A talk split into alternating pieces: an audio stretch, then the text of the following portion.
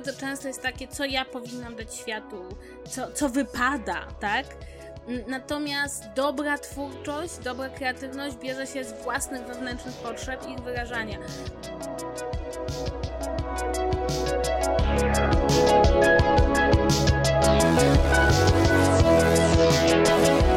Witaj u Janoszuk, w podcaście, w którym rozmawiamy o mrokach i urokach kreatywnego myślenia i działania. Ja nazywam się Ula Janoszuk i co tydzień pomagam Ci kreatywnie rozbłysnąć. U Janoszuk to bezpieczne miejsce na rozwój, przekonania i presję zostaw więc za drzwiami i rozgość się w atmosferze wzajemnego wsparcia z moją dzisiejszą gościnią Katarzyną Czajką-Kominiarczuk.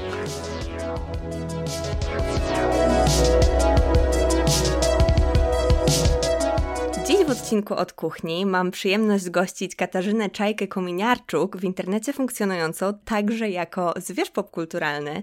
Bardzo miło mi Cię powitać w moim podcaście, Kasia. Cześć, też się bardzo cieszę, że tu jestem. I wspaniale Cię tu gościć. Przypomnę dla osób, które może nie wiedzą, jak wygląda ta formuła, czyli w pierwszej części będę zadawać Ci standardowe pytania, które zadaję wszystkim gościom i gościniom, które uczestniczą w tych rozmowach od kuchni, a w drugiej części będziemy rozmawiać na temat zaproponowany przez Ciebie i będzie to temat, na który jestem bardzo podekscytowana, bo będzie to temat regularnej kreatywności, a nie kreatywności z impulsu. Masz w tym duże doświadczenie i bardzo chętnie posłucham, jak ta Twoja perspektywa wygląda. No ale zanim to, przejdźmy do pierwszego pytania. Powiedz nam, kim jesteś? Wow, filozoficznie się zrobiło. Więc tak, jeśli miałabym się opisać zawodowo, to jestem przede wszystkim blogerką, bo od 13 lat prowadzę bloga i to jest chyba moja główna aktywność. Jeśli miałabym się opisać słowem, którego nie lubię, to jestem influencerką, bo rzeczywiście też działam na Instagramie, też działam w ogóle w różnych social mediach i rzeczywiście mam jakiś tam wpływ. Jeśli definiujemy influencera przez osobę, która ma wpływ, to mam jakiś tam wpływ nad moich odbiorców. Ale to nie jest wszystko, bo jestem także autorką książek o kulturze popularnej, choć nie tylko, bo napisałam powieść i napisałam teraz taką książkę, która w Empiku jest w kategorii rozwój osobisty i uznajmy, że jest z zakresu rozwoju osobistego. Jestem także naukowczynią, bo mimo, że nie piszę doktoratu, to nigdy nie przestałam zajmować się naukowo historią kinematografii polskiej w dwudziestoleciu międzywojennym. Teraz połowa osób zasnęła. I to jest dla mnie też bardzo ważne, biorę udział w różnych projektach naukowych, które tego dotyczą. I chyba w sumie, gdybym miała też powiedzieć, kim się tak najmocniej czuję wewnątrz siebie, bo to wydaje mi się, że jest ważne, to chyba tak najmocniej tu się czuję po prostu taką mieszanką bycia historyczką i socjolożką, co jest moim wykształceniem, i krytyczką filmową, co nie jest moim wykształceniem, ale na drodze bezczelnego pisania krytyki filmowej przez kilka lat udało mi się to wyrobić, więc ja jestem kilkoma osobami naraz, jakby mogę mówić kilkoma głosami i jakoś sobie radzę, jakoś to staram się uporządkować, ale gdybym tak miała... Aha! Zapomniałam totalnie, jestem też podcasterką. No właśnie.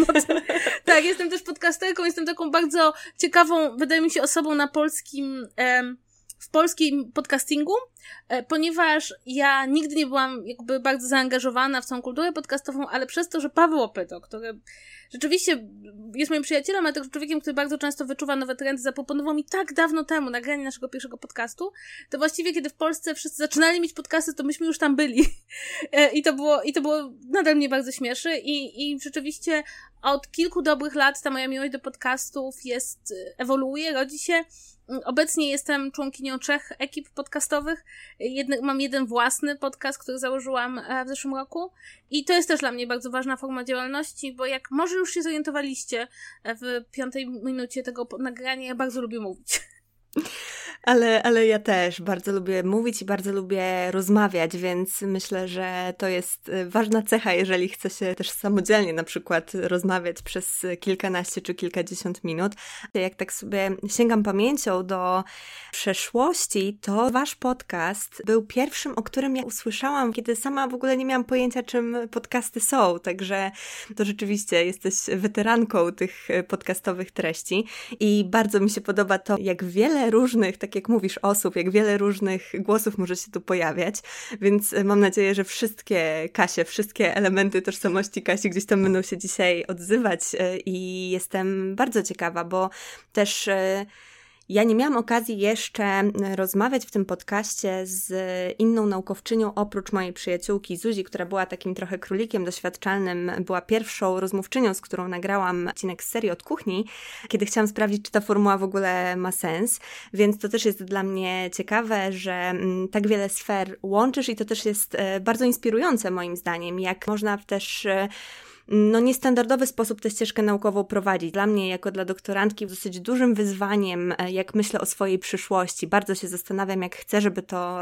moje przyszłe życie wyglądało, czy w ogóle chcę, żeby akademia była jego częścią, więc to jest też super, że można tę ścieżkę prowadzić inaczej.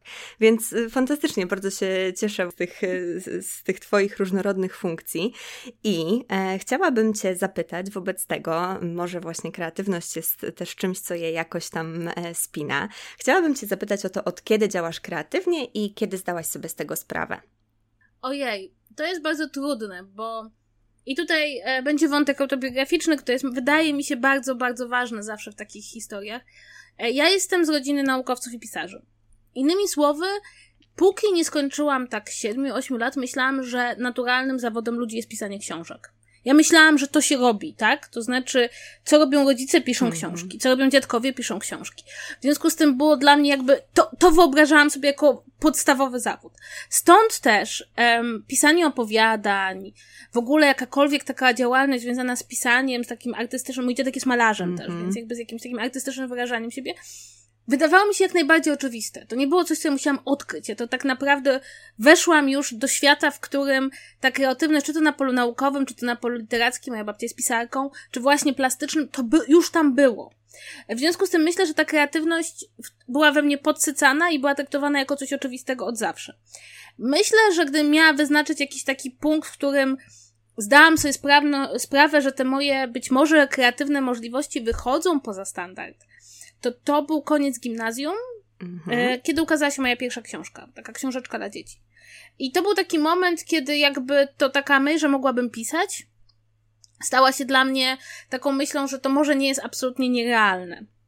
I tak naprawdę od tamtego momentu dosyć jakby nieprzerwanie pisałam. No i jest rok 2009, kiedy zakładam bloga. I teraz od założenia bloga przez 9 lat pisałam go codziennie. Powód, dla którego nie piszę dalej bloga codziennie, jest prozaiczny, mam męża i on też chce, żebym ja mu czasem poświęciła czas. Tak. I to jest jedyny powód, dla którego nie piszę codziennie, bo wypada rozmawiać z mężem. Zrozumiałe.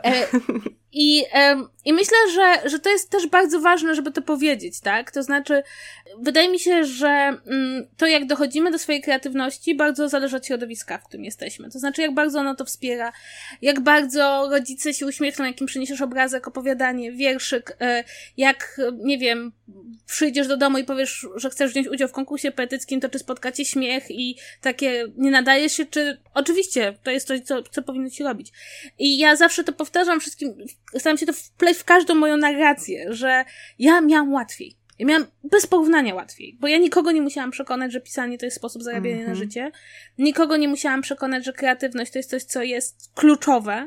Wręcz przeciwnie, podejrzewam, że gdybym chciała wybrać niekreatywny zawód, to wtedy sprawiłabym zawód swoim rodzicom.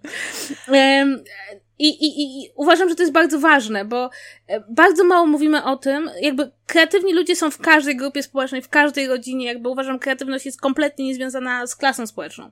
Natomiast wspieranie kreatywności jest już bardzo mocno społeczne i jeśli o tym nie mówimy, to ludzie, którym nie dano takich szans, którzy musieli się chociażby przebijać przez taką psychologiczną barierę, jak to, że nie wiem, nie jest akceptowanym się w rodzinie, czują się gorsi, a nie powinni, bo to nie jest kwestia tego, że są mniej kreatywni, tylko gorszych warunków, w jakich przyszło im z tego powodu dorastać. Więc myślę, że to jest bardzo ważne, żeby to tutaj zaznaczyć. Bardzo się cieszę, że to powiedziałaś, bardzo się cieszę, że to padło, bo rzeczywiście jest tak i że ta droga do kreatywności jest bardzo różna i że to właśnie w jakim środowisku wzrastamy, z jakimi głosami się spotykamy jest bardzo, bardzo znaczące.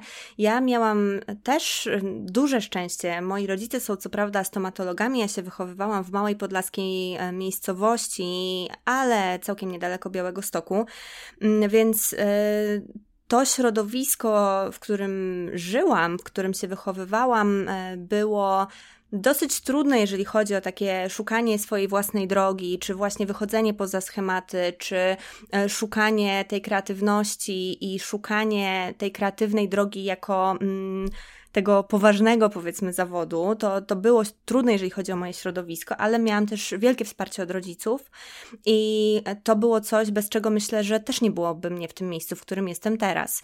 Mimo tego, że no właśnie, oni z kreatywnością taką uświadomioną niewiele mieli wspólnego, to też byli w stanie dostrzec tę kreatywność we mnie, wspierać zakupem jakichś konkretnych zabawek, czy no właśnie wspieraniem tych twórczych działań i właśnie docenieniem tego obrazka, który przyniosłam. Do dziś pamiętam taką okrutnie w ogóle nieprzydatną rzecz, którą zrobiłam w przedszkolu, z takiego celofanu do kwiatków obrazek, jakiś taki z poprzyklejanymi dziwnymi rzeczami.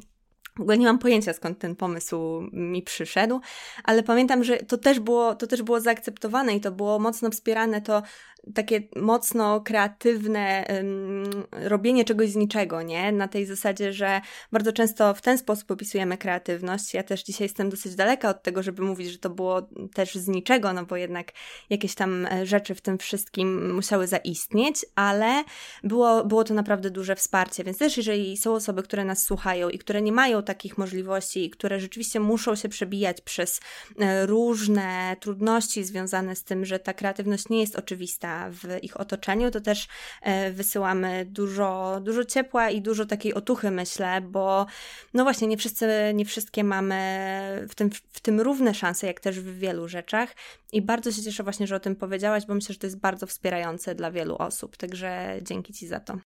Tak, i też jakby tutaj chciałabym jeszcze jedną rzecz dodać, bo żebyśmy pamiętali, zawsze, jak sama mówię, zawsze można mieć takie relacje z otoczeniem, że to otoczenie będzie nas wspierać i że to jest właściwie kluczowe, wspierające otoczenie. Łatwiej jest o to wspierające otoczenie, kiedy godzina jest kreatywna, no ale też może być na przykład tak, że wasze otoczenie jest bardzo na przykład nastawione na myślenie o zysku i nie widzi w kreatywności czegoś bardzo zyskownego i wtedy też trzeba się przebijać.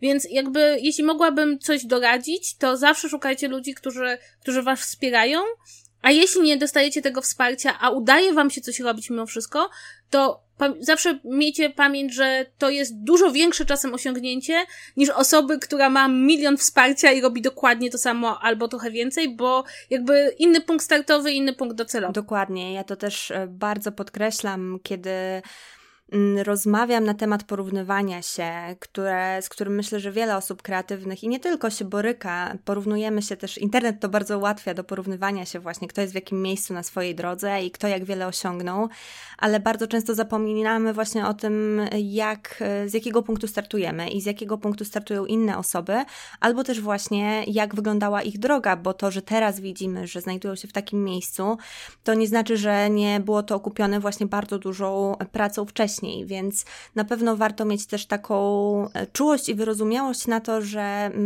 wszystkie wychodzimy z różnych miejsc, w tej kreatywności także i że rzeczywiście też docenić to, że no być może jest ciężko, być może musimy się przebijać przez wiele rzeczy, ale też docenić się za to, że mamy odwagę i siłę, żeby to robić, bo to naprawdę no, wymaga tej odwagi, myślę, takie kreatywne działanie pomimo tego, co się gdzieś z zewnątrz słyszy.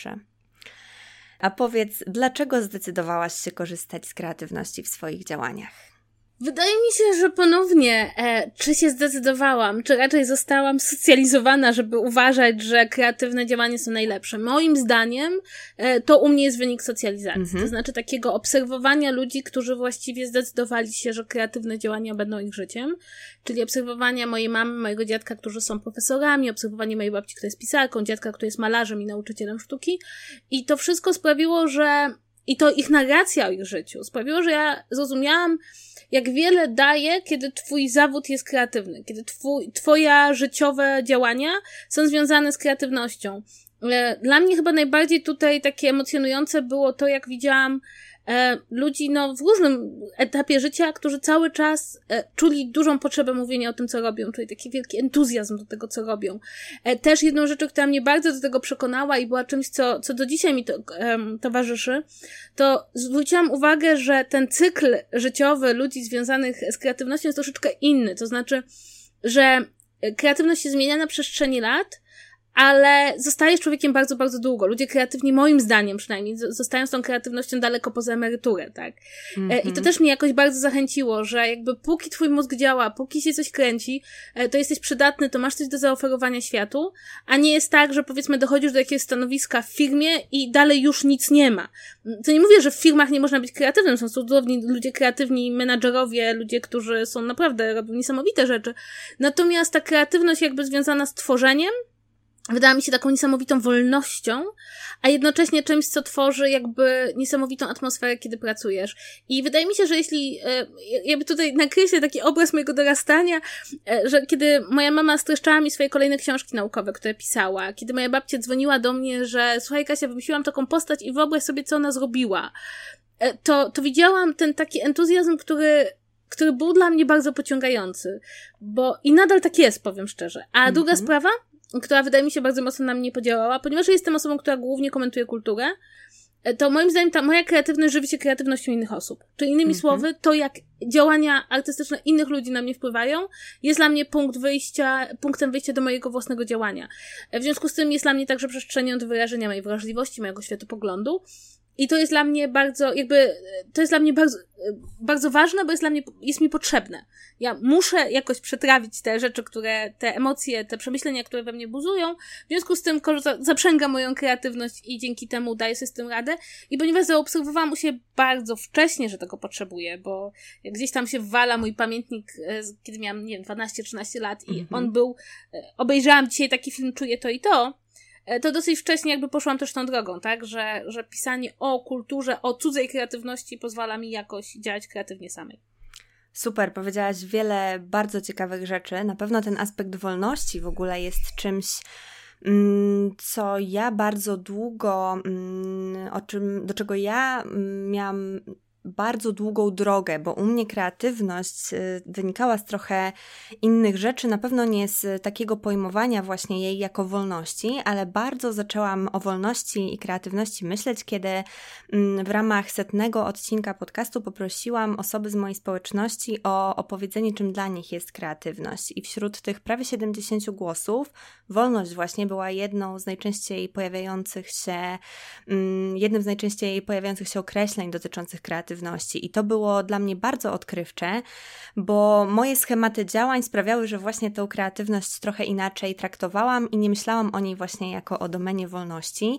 A rzeczywiście też, kiedy spojrzymy na to, tak jak ty zwracasz uwagę, jako na taką niekończącą się podróż, bardzo ekscytującą, dającą bardzo wiele emocjonalnych przeżyć i taką, że ona trwa, że niezależnie od wieku, jeżeli mamy w sobie taką potrzebę też, żeby tę kreatywność realizować, żeby z niej korzystać, no to ona nie mija i to jest coś wspaniałego też to, jak to potrafi dawać no właśnie dużo ekscytacji człowiekowi w życiu, i też myślę, że takie spojrzenie na kreatywność z tej perspektywy, że ona się właśnie nie kończy, że ona będzie się zmieniać i że mogą się pojawiać różne rzeczy, też jest bardzo wyzwalające, że no właśnie to jest też taka długa, długa podróż, więc no myślę, że to jest piękne, że właśnie też mogłaś to zaobserwować w takim doświadczeniu. Dla mnie to jest bardzo ciekawe właśnie, bo no tak jak mówię, moja rodzina funkcjonowała w zupełnie inny sposób i fakt, że te wytwory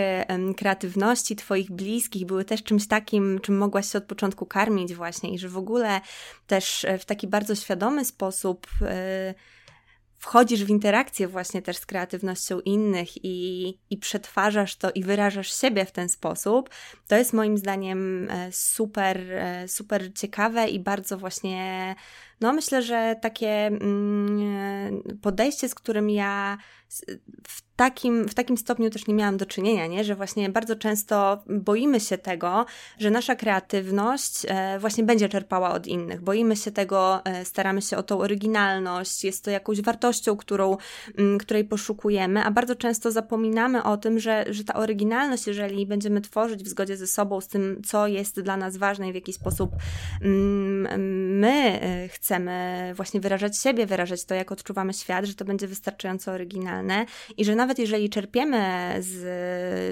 sztuki, kultury, wytworów kreatywności innych ludzi, to nie ma w tym nic złego i że uświadomienie sobie tego właśnie i czerpanie garściami tak naprawdę z kultury jest czymś, co może tylko tą naszą kreatywność wzbogacić i wcale jej nie ograniczać. Tak, zdecydowanie. Ja uważam, że nie jest przypadkiem, że twórcy bardzo często zbierają się w grupy, w środowiska, w koterie, bo kreatywność innych osób napędza naszą. Ja podam moim zdaniem najlepszy przykład. Kiedy, powiedzmy, czytam bardzo dobrą powieść albo bardzo dobry tomik wiersza, zwłaszcza tomik wierszy, to jak go kończę, to jest mi łatwiej myśleć literacko, łatwiej jest mi myśleć poetycko, ale o swoich rzeczach. Więc nie ma pisania bez czytania. Nie ma, trzeba się naładować cudzą kreatywnością.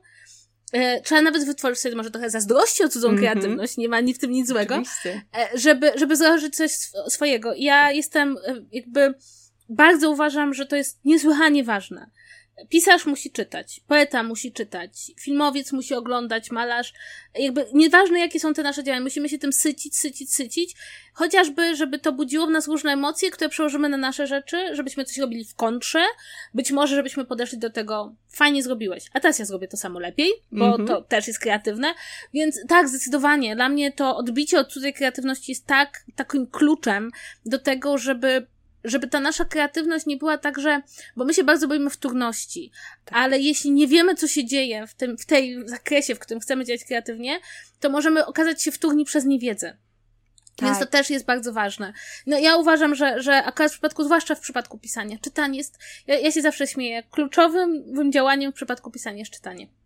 Tak, zgodzę się z tym I sama też bardzo, bardzo mocno, bardzo dużo czerpię i kiedy sobie zdałam z tego sprawę i uświadomiłam sobie, jakie rzeczy ja lubię oglądać, jakie rzeczy ja lubię czytać, co jest dla mnie ważne, co jest dla mnie ekscytujące w kulturze, to zdałam sobie sprawę, jak ja chcę pisać i w jaki sposób ja chcę tworzyć światy, w jaki sposób ja chcę w ogóle, no właśnie, wyrażać siebie, wyrażać to swoje wnętrze, ale bez tego, bez właśnie takiego uświadomienia sobie, co jest, czy właśnie w moim doświadczeniu takim czytelniczym, czy w moim doświadczeniu życiowym, bez uświadomienia sobie tego, czy nawet w moich guilty pleasures, nie? Że co mnie ciągnie do tych tak naprawdę bardzo niewinnych przyjemności, co tam jest takiego, co mnie ekscytuje, to kiedy zdałam sobie z tego sprawę i kiedy sobie tak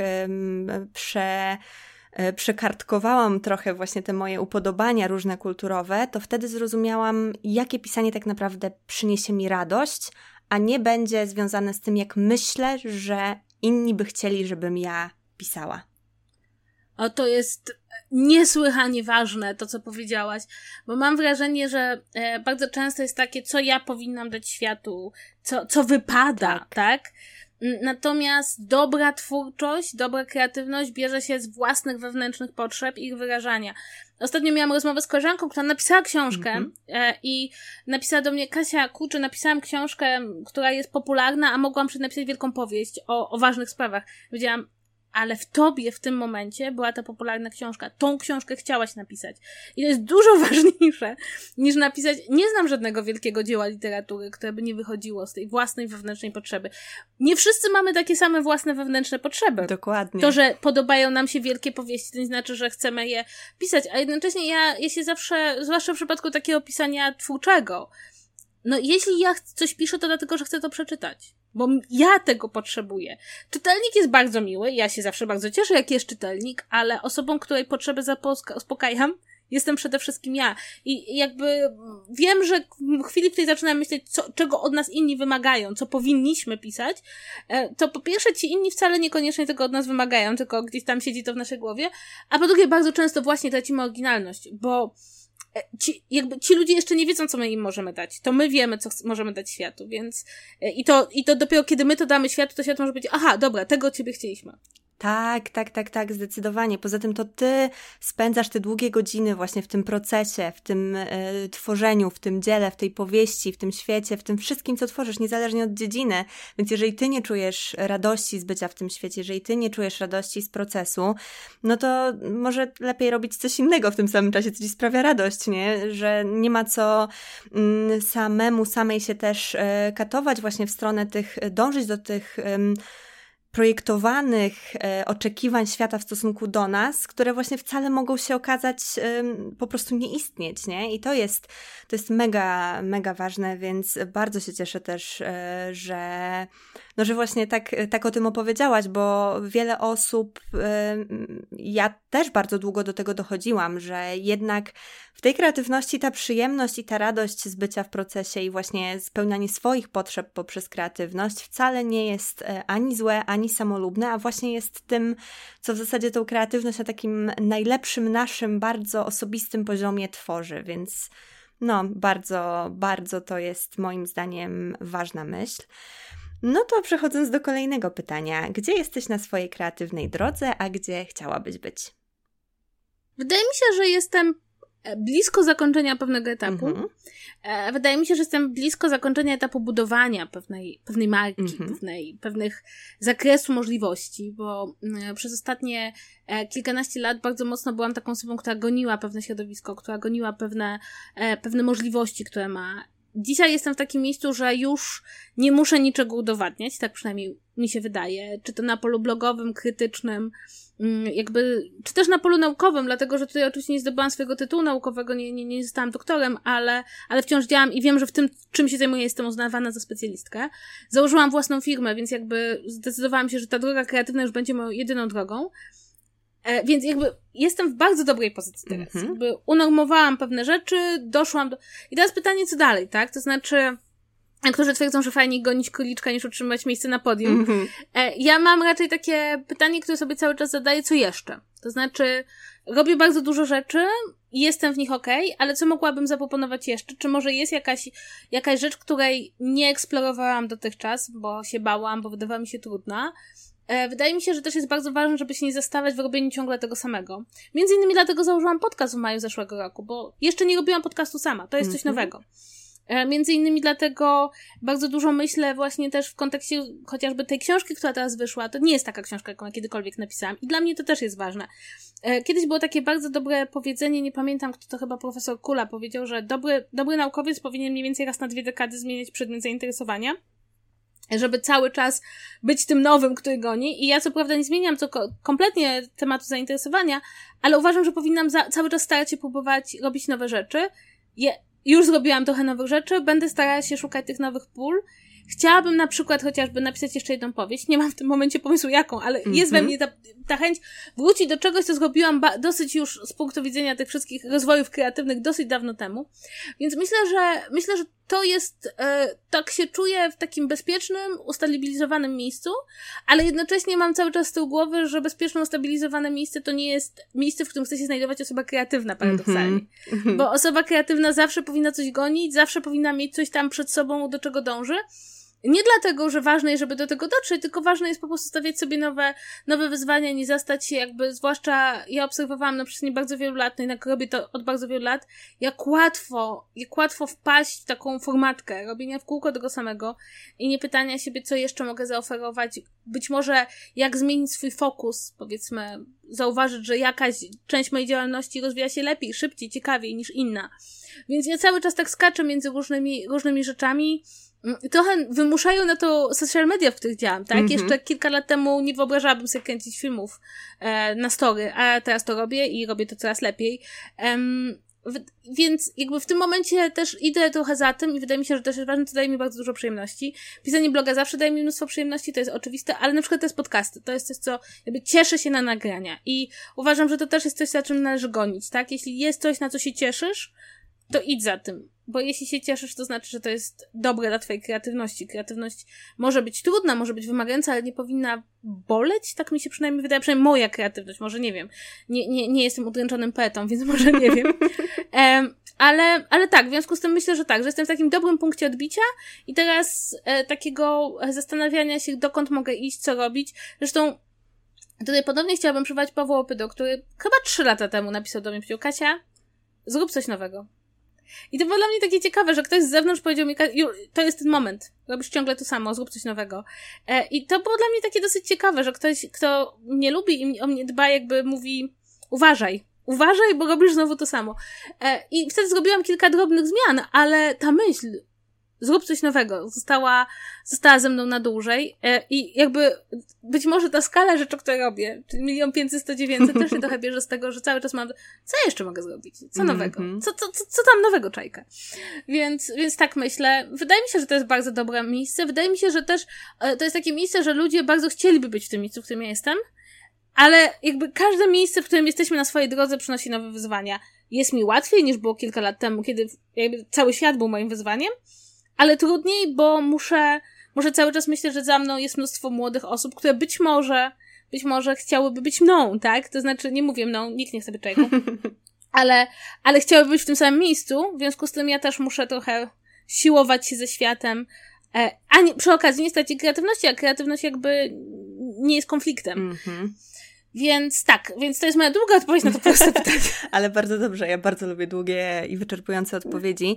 Na pewno to twoje podejście w szukaniu czegoś nowego, czegoś innego właśnie jest moim zdaniem takim podejściem, które warto sobie niezależnie od momentu drogi, na którym się znajduję, sobie zadawać, bo jest też trochę właśnie istotą kreatywności. Jak mogę zrobić coś inaczej, jak mogę podejść do tego na nowy właśnie sposób, jak mogę tę ścieżkę poprowadzić właśnie odmiennie. Dla mnie bardzo odkrywcze było to, że mogłam stosować swoją kreatywność do przygotowywania zajęć na uczelni, bo ja byłam przekonana, ja wiedziałam, że to będzie mi sprawiało przyjemność, że prowadzenie zajęć będzie mi sprawiało przyjemność, bo też już jakiś czas prowadziłam edukacyjny podcast, więc gdybym nie lubiła edukować, to bym tego po prostu nie robiła. Ale fakt, że nie tylko samo bycie z ludźmi, interakcje, wspólne wytwarzanie wiedzy jest dla mnie ważne, to właśnie to podejście do tego, jak ja mogę tej konkretnie grupie osób ten konkretny kawałek wiedzy przedstawić w taki sposób, żeby był ciekawy i właśnie dla nich konkretnie interesujący, to było dla mnie też bardzo kreatywne wyzwanie i bardzo lubię takie podejście nawet do rzeczy, które mogą nam się wydawać, że no dobrze, jestem doktorantką, muszę wyrobić jakieś konkretne godziny, mogłabym do tego podejść na tej zasadzie, że po prostu będę próbowała nawiązać kontakt ze studentami, którzy nie chcą tam być, studentkami przez 1,5 godziny i po prostu wszyscy będziemy cierpieć, albo możemy spróbować zrobić z tego coś fajnego. Więc nawet jeżeli znajdujemy się na takim etapie naszej kreatywnej ścieżki, że robimy też inne rzeczy, które być może nie są jakimś naszym rdzeniem tego, co chcemy na przykład w przyszłości robić, to takie próby podejścia do tego, co robić musimy na takie kreatywne sposoby, są moim zdaniem czymś świetnym i bardzo tą naszą kreatywność stymulującym, bo naprawdę da się zrobić tą samą rzecz na 1 000 000 sposobów i trochę właśnie na tym kreatywność polega, więc też takie podejście do swojej ścieżki życiowej, gdzie mogę jeszcze poszukać tego wyzwania, no bo właśnie nowości, wyzwania są bardzo stymulujące. Oczywiście, że często boimy się tego właśnie, ja na przykład też mam tak, że boję się być w czymś słaba i uczę się nie bać być w czymś słaba i właśnie próbować nowych rzeczy i popełniać błędy. To jest coś, co w sobie trenuję od już dłuższego czasu i wychodzi mi coraz łatwiej, ale no jest to duże wyzwanie, ale mimo tego uważam, że to jest świetny sposób na rozwój, to szukanie tego, jak możemy robić coś inaczej, bo kiedy zaczynamy wpadać, tak jak mówisz, w takie schematy, w robienie czegoś cały czas tak samo, to wtedy ta kreatywność gdzieś potrafi właśnie uciec. Akurat jeśli chodzi o zajęcia ze studentami, to ja uwielbiam prowadzić zajęcia. To jest jeszcze jedna rzecz, którą robię, prowadzić zajęcia z studentami. I zwróciłam uwagę, że tak naprawdę to jest niesamowicie fajne, jak pomyślisz o tym, że przekazywanie wiedzy może być kreatywne, że jakby można tą wiedzę przekazać na 1 000 000 różnych sposobów. I jest to też jedna z tych rzeczy, która jest bardzo fajna, bo się bardzo szybko dostaje feedback. Tak. Znaczy, jeśli się udało zrobić fajne, integrujące zajęcia, to feedback studentów jest natychmiastowy. I ja to uwielbiam. Ja zresztą wydaje mi się w ogóle, że gdyby moje życie potoczyło się trochę inaczej, to na 100% byłabym, znaczy jestem z wykształcenia nauczycielką, ale na 100% byłabym edukatorką, bo edukacja i kreatywność w edukacji to jest coś cudownego, bo autentycznie jak do kogoś dotrze z jakąś informacją, z jakimś faktem, niezależnie czego dotyczy, to satysfakcja jest tak niewyobrażalna, tak, że można naprawdę spędzić całą noc robiąc prezentację, żeby tylko po prostu przekazać coś, więc absolutnie rozumiem, że to jest takie pole, na którym tak miło odkryć kreatywność i tak miło je w ogóle odkryć jako coś, co nie jest przymusowe, tylko co może być osiągnięciem i sprawia przyjemność.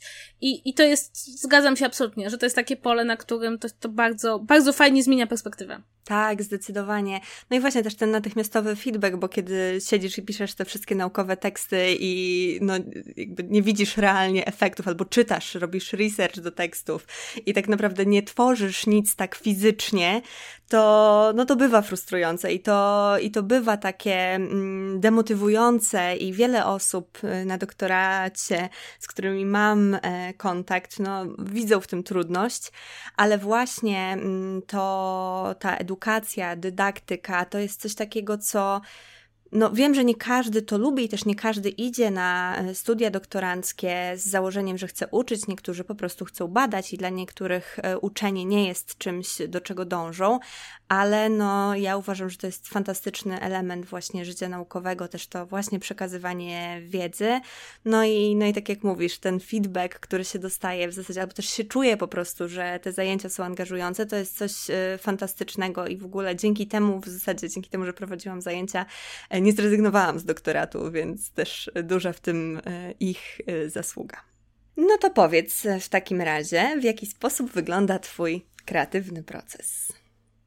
Wydaje mi się, że to będzie bardzo długa i bardzo skomplikowana odpowiedź, bo to zależy od bardzo, bardzo wielu rzeczy, bo to zależy od tego, czym się zajmuję, tak? No, jak już ustaliliśmy, zajmuję się wszystkim.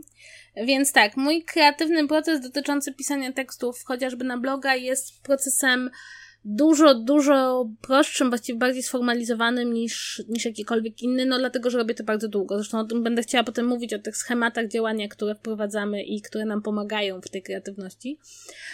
No i to jest coś takiego, że zaczyna się od pomysłu. No to zawsze się zaczyna od pomysłu, od jakiejś myśli. Ja mam taką zasadę, że ja zawsze tej myśli pozwalam sobie odłożyć się, poleżeć, kręcę w nią głowie, szukam przykładów, szukam jakichś punktów odniesienia. Bardzo, bardzo lubię w każdym procesie kreatywnym rozmawiać. To znaczy dla mnie to jest bardzo ważne. Ja się śmieję, moi znajomi programiści mówią, że ja korzystam z systemu, który korzystają programiści, nawet o tym nie wiedzą. To jest taki system żółtej kaczuszki, że po prostu opowiadasz komuś o swoim kodzie i może to być żółta kaczuszka nawet i opowiadając o nim szukasz dziur i wad.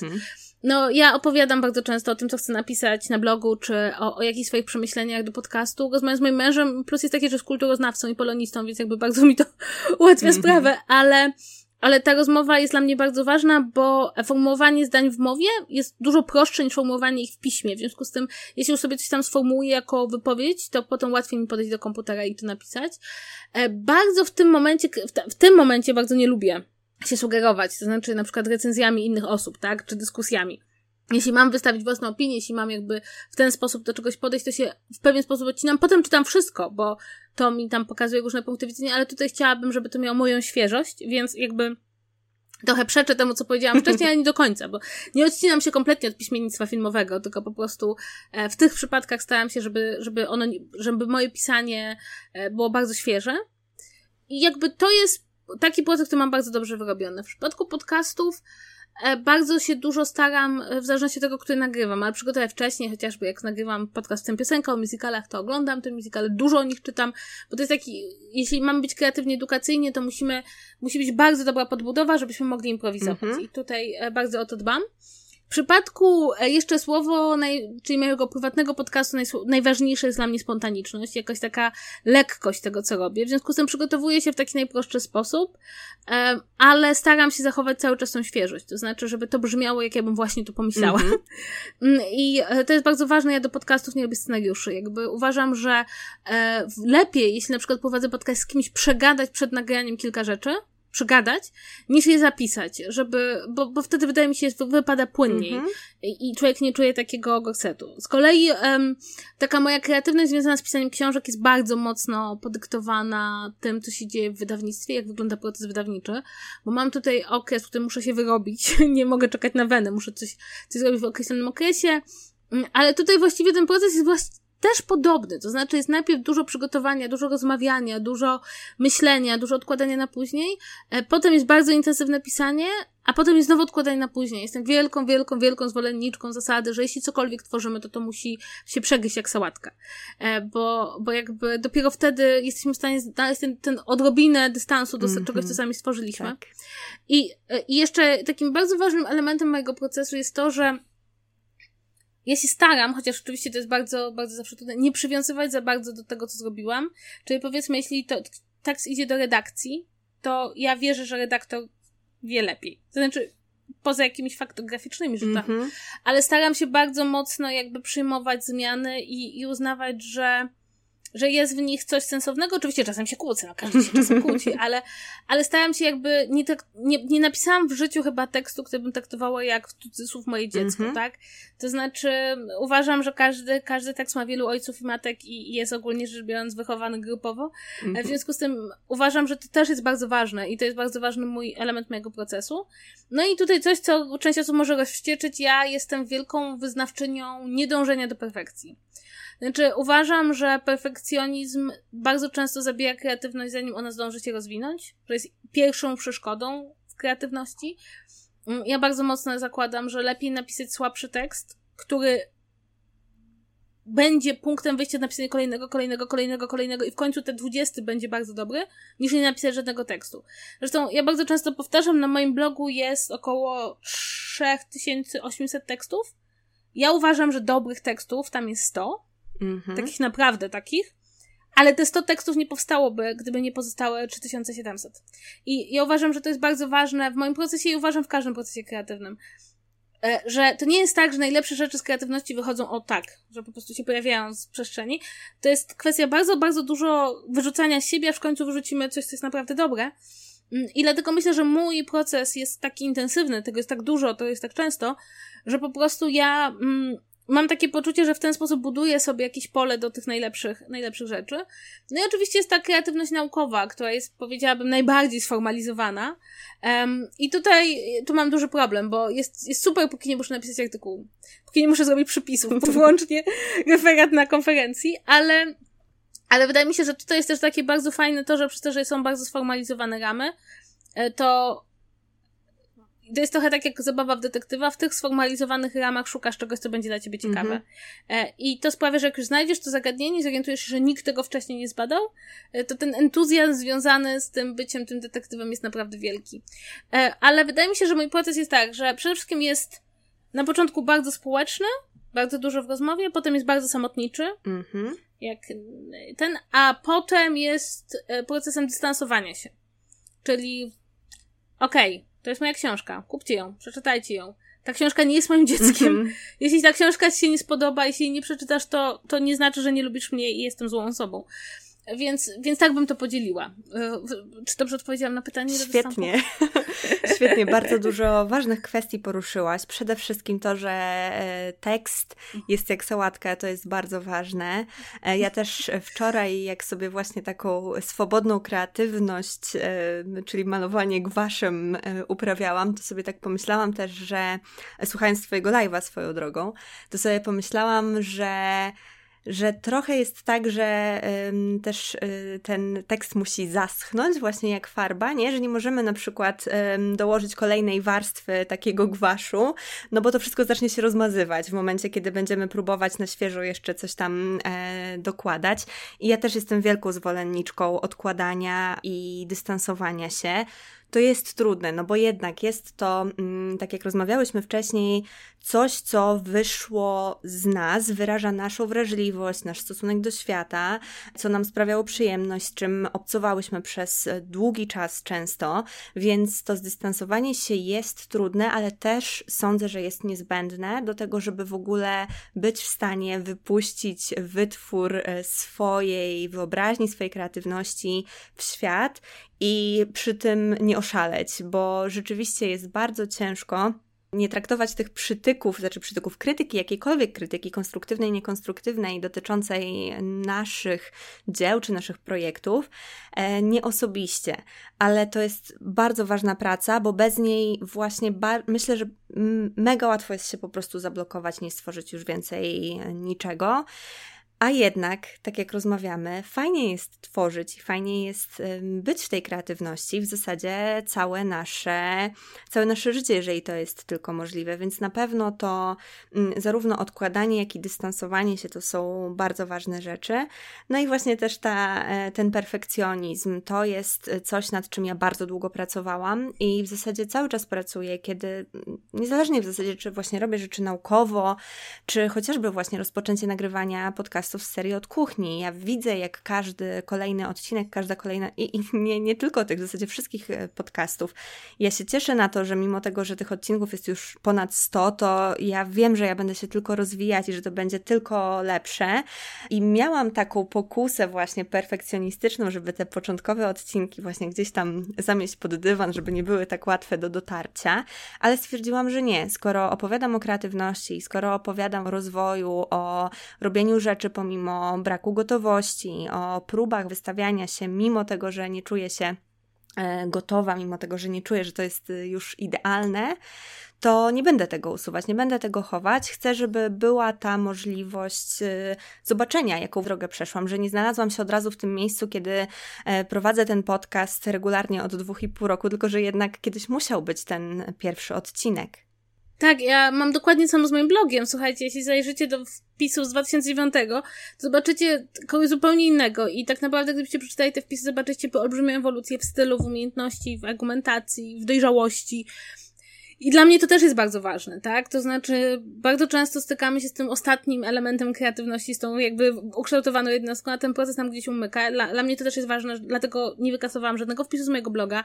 Wszystko jest tą drogą, którą ja przyszłam, można sobie obejrzeć tą drogę, można się z niej zaśmiać, bo tam rzeczywiście na początku nie było bardzo dobrze, ale jakby bez tamtego nie byłoby tego. I tak. Śmieszne jest to, co mówisz o podcaście, bo jak nagrywaliśmy ZVZ z Pawłem Opydo, to mieliśmy taki dowcip, nie słuchajcie pierwszego sezonu. Pierwszy sezon był bardzo, bardzo, bardzo słaby, ale no ponownie, nie ma kolejnych sezonów bez pierwszego sezonu. I bardzo wiele osób, z którymi rozmawiałam, które chciały założyć podcast, czy chciały coś robić kreatywnie, zatrzymywały się właśnie na tej perfekcji pierwszego odcinka, tak? Ten odcinek nie jest jeszcze wystarczająco dobry. Ja mówiłam, słuchaj, nie, ten nie będzie dobry, bo to jest twój pierwszy odcinek. Więcej, kolejnych 5, 6, 10 może nie być dobrych, ale nie będzie odcinka 44, który będzie mega, jeśli nie będzie tych pierwszych odcinków. I w ogóle mam takie wrażenie, że problem polega na tym, że są takie dziedziny działania, w których perfekcyjności nie da się od początku osiągnąć i działanie kreatywne jest właśnie tym działaniem, ponieważ no, to jest trochę tak, ja uważam, że to jest najlepsza możliwa metafora jak z uprawianiem sportu. Żaden sportowiec, który zdobył złoty medal na igrzyskach, nie wszedł na bieżnię i nie pobiegł 100 metrów na rekord świata. Nie. Codziennie trenowali, aż te mięśnie zaczęły pracować tak, że tego jednego dnia, kiedy trzeba było pobiec poniżej 9 sekund, pobiegli. Nie, nikt nie pobiegł poniżej 9 sekund, poniżej 10 sekund. I to tak samo jest z kreatywnością. Każdy tekst, każde nagranie, każda rzecz, którą dajemy światu, to jest nasz trening. I jeśli chcemy być mistrzami, musimy trenować, bo ten mięsień, który tutaj mamy w głowie, mózg, jest jak mięsień. To jest jak mięsień. Trzeba trenować. Trzeba się potykać. Trzeba nagle zdobywać jakieś nowe umiejętności. Nawet do tego stopnia, że bardzo dużo kreatywności wiąże się z pewnymi technicznymi umiejętnościami. Chociażby pisząc, muszę umieć pisać na komputerze czy ręcznie, tak? Im więcej piszę, tym bardziej przełamuję tą fizyczną barierę. Czyli piszę szybciej, na przykład. Piszę bezwzrokowo. Piszę tak, że tempo mojego pisania nie rozbiega się z tempem mojego myślenia. To też jest ważne, to też wpływa na kreatywność. To jak rysujemy, prawda? Coraz lepiej trzymamy pędzel, ołówek, nagrywamy, coraz lepiej rozumiemy, jak grać głosem, coraz mniej robimy i umiemy już powiedzieć, jak będzie dalej zdanie brzmiało. To wszystko są rzeczy, które musimy ćwiczyć i bez tych ćwiczeń nie będziemy w tym dobrzy. I dlatego perfekcjonizm jakby jest przeciwnikiem kreatywności, bo on nie pozwala się rozwinąć. Tak, zdecydowanie. I warto po prostu mimo różnych blokad, mimo różnych trudności, mimo tego, że mamy świadomość, że to, co robimy, nie będzie perfekcyjne, nie będzie od razu, to właśnie próbować, bo nie będzie tej drogi, nie będzie tego rozwoju, tak jak mówisz, dopóki nie będziemy w tym siedzieć, dopóki nie będziemy tej kreatywności używać do swoich działań. Także jest to bardzo cenna myśl i cieszę się, że też wychodzi z Twoich ust, bo ja też nieustannie mówię o tym właśnie, że warto błądzić, że warto się potykać. Sama miałam w tym duże trudności, ale bardzo się cieszę i jestem w ogóle bardzo wdzięczna tej przeszłej mnie, że się nie poddałam na tej drodze i że na niej stawiałam te kolejne kroki mimo tego, że bywało ciężko i dzięki temu mogę być teraz w tym momencie i jest to też poruszające, jak się spojrzy z jakiegoś momentu gdzieś dalej na swojej ścieżce, na te swoje początkowe działania, to myślę, że warto też spojrzeć na to właśnie jako na coś takiego, że poczuć tą wdzięczność sobie też za to, że się nie przerwało, mimo tego, że się czuło, że to nie jest jeszcze idealne. Tak, zdecydowanie. A jakie środki, idee, narzędzia pomagają Ci realizować Twoje kreatywne cele? Powiem szczerze, że środki to tak nie za bardzo umiem tutaj znaleźć, natomiast wydaje mi się, że taka główna idea, która mi przyświeca, to jest, i wydaje mi się, że powinna przyświecać każdemu, kto działa kreatywnie, że mam coś do powiedzenia światu i że jako jednostka mam prawo wyrażać siebie poprzez kreatywne działanie. Mam wrażenie, że bardzo wielu osobom na drodze do wyrażania siebie przez kreatywność stoi przekonanie, że nie są wystarczająco ważni, ich głos nie jest ważny, że oni sami jako jednostka nie są ważni. Ja uważam, że każda istniejąca jednostka ma prawo wyrażać się kreatywnie, że to jest nasze prawo jako ludzi. I też druga idea, która bardzo mocno mi przyświeca i pozwala mi robić mnóstwo rzeczy, i to jest mój cudowny cytat z Oscara Wilde'a, czyli "Art is quite useless". Innymi słowy, tak, fajnie jak jest tego kasa, tak, fajnie jak jest tego prestiż, ale to co robię dlatego, że chcę robić to i jaki jest cel pisania o kulturze? Pisanie o kulturze. Tak. Nie szukam żadnych innych motywacji poza wewnętrzną i nie oczekuję od tego, żeby to było coś więcej niż to, czym jest. I ja w ogóle jestem wielką zwolenniczką, i to jest jakby Kasia kontra kapitalizm, robienia rzeczy dlatego, że są rzeczami. Ja uwielbiam każde bezsensowne ludzkie działanie, bo uważam, że jest to cudowny przejaw sprzeciwu i też mam zawsze takie poczucie, że jeśli ktoś ma hobby, którego nie da się sprzedać, to jest najszczęśliwszym człowiekiem na świecie. Ale ogólnie tak, to znaczy wiem, że bardzo dużo osób ma jakieś takie cele finansowe, takie prestiżowe. Ja mam cel robić to, bo chcę to robić, bo mnie to bawi. I zawsze powtarzam, że czasem, kiedy nikt ci nie oferuje za coś pieniędzy, wynagrodzenia, to możesz zrobić dużo więcej, bo nikt by ci nie zapłacił takich pieniędzy, które trzeba byłoby zapłacić za zrobienie tego. Podam przykład. Cofnijmy się parę lat temu.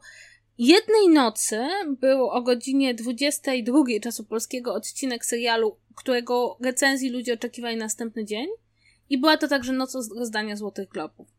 Ja nie poszłam spać tej nocy. W czasie rozdania Złotych Globów napisałam recenzję. Recenzja ukazała się o 7 rano, a ja miałam jeszcze materiał do napisania ze Złotych Globów.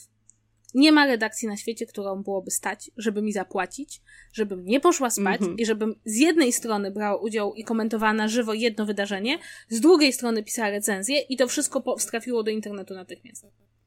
Mogłam to zrobić wyłącznie dlatego, że chciałam i że miałam poczucie, że mam prawo o tym powiedzieć. Może to brzmieć głupio, ale to jest bardzo mocno idea we mnie zakorzeniona, że fajnie jak są pieniądze, ale musisz mieć tą ideę, ten taką poczucie, że to są rzeczy, które robisz, bo chcesz je robić. Tak. I wtedy możesz robić wszystko. Jak zaczynasz przekładać na zysk stratę, to nagle jest nikt mi tyle nie zapłaci, to się nie opłaca. Dla mnie wszystko, co jest związane z moją działalnością, co mnie cieszy, się opłaca. I to jest taka moja, taka rzecz, po którą sięgam i czasem mam takie wrażenie, Czajka, co ty robisz, idź spać, a potem mam takie, chcę to zrobić. Ostatnio tak miałam. Przypomniałam sobie o nagraniu podcastu 17 minut po północy z soboty na niedzielę, a w niedzielę miałam premierę podcastu. Nagrałam podcast, zmontowałam go w nocy. Za jakie pieniądze by mi nie płacili, żebym montowała podcast do 3:00 w nocy? Gdzie? Ale dla siebie? Proszę bardzo. Więc wydaje mi się, że to jest taka dosyć dziwna i pokrętna idea, która bardzo, bardzo mi pomaga i bardzo ją często wykorzystuję. Świetna jest, naprawdę. Myślę, że bardzo, bardzo, bardzo wartościowa. Bardzo długo zajęło mi dojście do tego miejsca, kiedy zaczęłam doceniać proces i kiedy zaczęłam się skupiać na procesie. miałam wielką obsesję na punkcie efektów. Myślę, że dużą rolę w tym odgrywały moje lata szkolne i moja też obsesja, żeby mieć jak najlepsze oceny i właśnie to, że te moje efekty były oceniane, a nie to, jak ja się bawię po drodze i jak ja żyję po drodze. I bardzo długo mi zajęło przestawienie się właśnie z tego rodzaju myślenia, że tylko efekt się liczy, a nie to, co się dzieje po drodze. Ale kiedy wreszcie zrozumiałam, że kreatywność to jest proces, że to jest czynnik, który bierze udział w procesie, a nie w efekcie i że ja mogę czerpać wielką radość po prostu z tego, że jestem i że robię sobie coś, co po prostu sprawia mi radość i właśnie tak jak mówisz, mogę sobie w środku nocy wstać i nie wiem, i nagrać podcast albo nie wiem, coś napisać, coś namalować albo że mogę właśnie spędzić cały dzień na malowaniu, no i co? No i no właśnie, czy ktokolwiek chciałby mi za to zapłacić? Pewnie nie, ale ja czerpię z tego tak dużą przyjemność, że jest to no coś, z czego nie chcę rezygnować, ale długo mi zajęło odnalezienie takiego podejścia i myślę, że to jest cenna perspektywa na kreatywność, że nasze kreatywne działania wcale nie muszą przynosić zysku, bo wystarczającym zyskiem jest to, że my się dobrze czujemy, kiedy je robimy i to, że chcemy je robić i że mamy w ogóle w naszym życiu coś tak fantastycznego, co nas tak ciągnie, że jesteśmy w stanie być całą noc na nogach, żeby tylko to robić. Ja w ogóle myślę, że nie da się być kreatywnym, nie lubiąc procesu. Tak. Wynik jest fajny, to jest taka nagroda, ale całą frajdę trzeba brać z procesu, bo zwłaszcza, że bardzo dużo kreatywności jest samotnicza. Tak. Ja zawsze mówię na spotkaniach autorskich, że to jest moja nagroda. Nagroda za te godziny siedzenia samej w pokoju przy komputerze. I jeśli jesteśmy sami z naszą działalnością, to albo my sami się dobrze bawimy, albo pytanie jest, po co my tu w ogóle jesteśmy? Tak. Jakby tu nie ma nikogo innego. Nawet jeśli w naszej głowie jest miliony odbiorców, to nikogo innego, chodźmy do domu. Tak. Więc mam takie wrażenie, że to jest bardzo ważne, tak? Ten proces musi nam sprawiać przyjemność. Nie zawsze. Sąd niekiedy nie będzie sprawiał przyjemności, bo też nie absolutyzujmy. Sąd niekiedy proces kreatywny nie sprawia przyjemności, ale ogólnie jako coś, co robimy w życiu, powinien raczej dawać nam więcej radości niż nie. Dokładnie, dokładnie. Całkowita zgoda. No a co jest dla Ciebie najgorszym, a co najlepszym aspektem kreatywności? Najgorszym jest chyba to, że kiedy nie idzie, to wątpimy w pewną bardzo, tak głęboko zakorzenioną w nas ideę, że wątpimy w samych siebie. Mhm. Znaczy, że kiedy coś nam nie wychodzi, kiedy nie mam pomysłu, to zaraz się pojawia pytanie, to już koniec, tak? To źródełko wyschło. To źródełko nigdy nie wysycha. Może czasem wolniej kapie, ale wtedy trzeba głębokie oddechy. I wydaje mi się, że to jest najgorsze. To znaczy najgorsze jest, jak to jest blisko naszej samooceny jako nas. To nie, zwłaszcza jeśli pracujemy w zawodach kreatywnych, to nagle wszystko się sprowadza do tego, a też nie ukrywajmy, kreatywność jest bardzo mocno uzależniona od naszych stanów psychicznych, od tego, co się dzieje. Nikt nie będzie równie kreatywny, kiedy się boi, kiedy odczuwa lęki, kiedy jest mu smutno, kiedy się martwi, więc to też jest bardzo ważne, tak, że ta kreatywność jest tak mocno związana z naszą psychiką, z tym, co dzieje się w naszej głowie, że bardzo trudno jest tak, że sypie nam się jedna rzecz w życiu, czyli nie wiem, ktoś jest chory, boimy się o coś, nawet wydarzenia międzynarodowe nas wpływają i nagle to wpływa na inną część naszego życia, w której bardzo często znajdowaliśmy ukojenie. I staje się nagle takie, o mój Boże, wszystko się sypie. Tak. A to z kolei oczywiście najgorszą rzeczą, jaką można zrobić, to powiedzieć sobie, straciliśmy kreatywność, bo wtedy ona jeszcze gorzej nie działa, bo się boimy. Tak. Więc myślę, że to jest najgorsze w ogóle, jakby to jest takie samo, to jest trochę jak z bezsennością, tak? Jak człowiek leży i myśli, o mój Boże, muszę zasnąć, o mój Boże, muszę zasnąć, tak. O mój Boże, muszę zasnąć, tak do 7 rano. I się męczy bardziej niż cokolwiek innego. I bardzo trudno z tego stanu wyjść, mam też wrażenie, bo to wymaga jakiegoś takiego zdystansowania się.